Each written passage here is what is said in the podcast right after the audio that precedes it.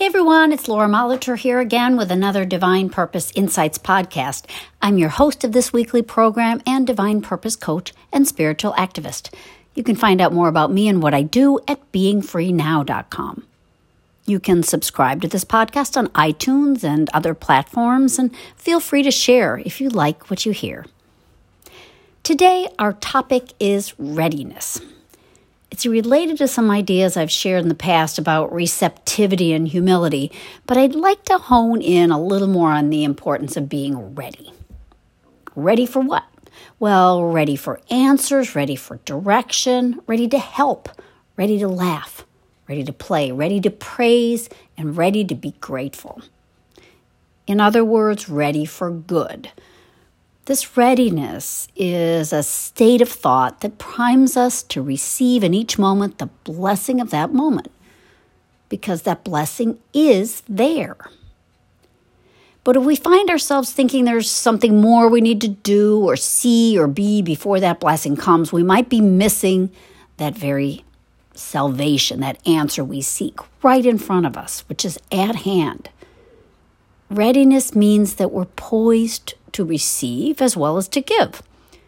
We are consciously confident of the moment, which doesn't have anything to do with being humanly perfect or perfectly situated geographically or in time. It has everything to do with answering the call of that moment with open eyes, open heart, and open arms. So, in a Bible account, there's a man waiting and waiting for someone to put him into a pool that's supposed to have healing powers. He's unable to walk, and every time the waters of that pool seem to stir up in a way that's supposed to be health restoring, some other faster individual gets ahead of him. Waiting has become his story, a long story. Losing has become his story. The if this, then that will happen has become his story, and the solution doesn't come, contingent as it is on some certain thing happening that seems to happen for others and not for him.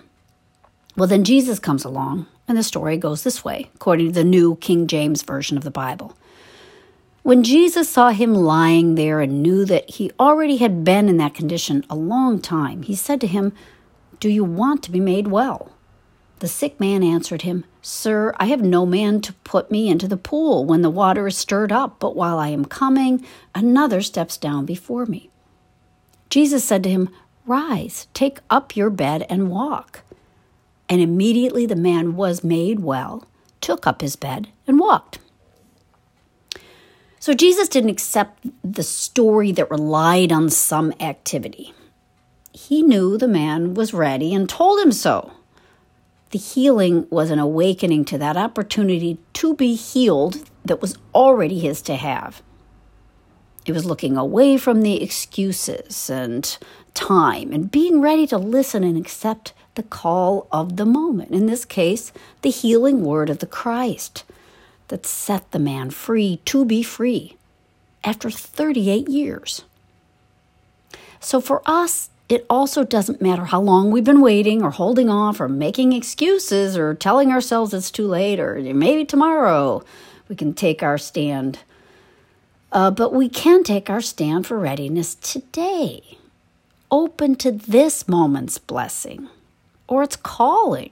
Because readiness also means being prepared to be helpful. It means knowing you've got what it takes to step up and do the right thing, act in kindness, set aside the ego at times, and take up the task that needs you to do it.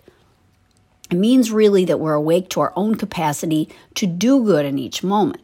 Not because we have all our ducks in a row or are thoroughly humanly educated or instructed or geared up, but because God made us with all that we need to do what He wants us to do. Our readiness is our willingness to be ourselves and to realize that who we are is good enough to be healed then and there, like the man in the pool of Bethesda. Jesus set free with a word, and we're good enough to be a force in the world for others, to serve, to help, instruct and guide, to comfort, to contribute in a significant way today.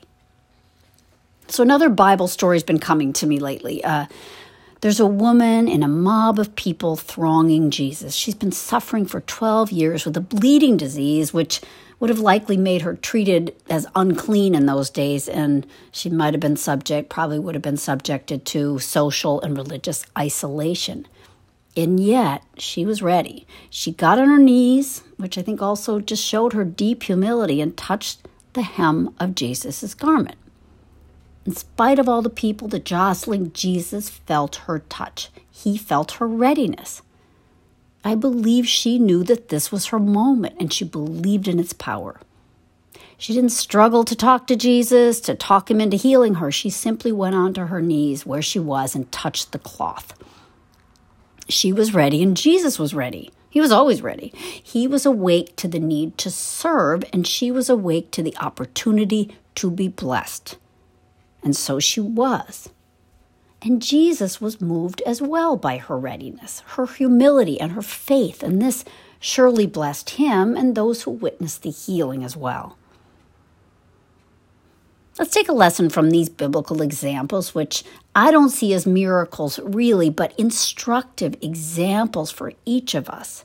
We can be ready to hear and respond to the need of the moment and know that we can bring to that moment our love and our humble willingness and be guided toward how best to help. That certainly is honoring Jesus' message.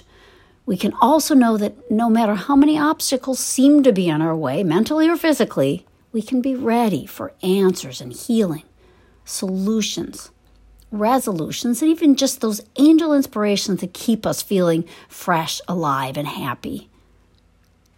Readiness is about being prepared, alert, but it's not about bracing for the worst.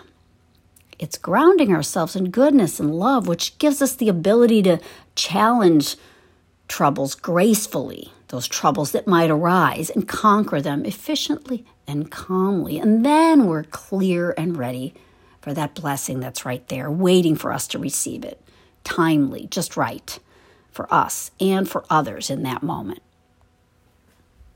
Well, that's all for now. Let me know if I can answer any questions or if you want to discuss these ideas more, or if I can help in your divine purpose and spiritual journey. I'd really love to hear from you. You can reach me at lauramolitor at gmail.com. Thanks so much for listening. See you next week.